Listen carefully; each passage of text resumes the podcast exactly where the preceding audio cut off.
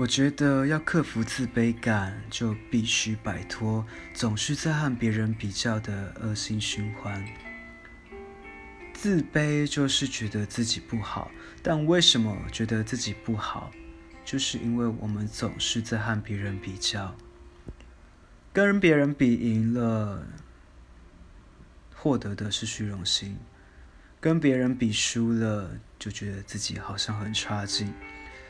但事实上，在过程中我们没有任何实质能力的提升呢，那还不如把时间拿来提升自己的能力。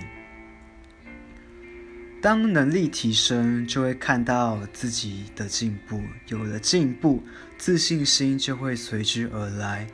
那当自信心累积到一定的程度之后，就会发现自己没那么自卑了。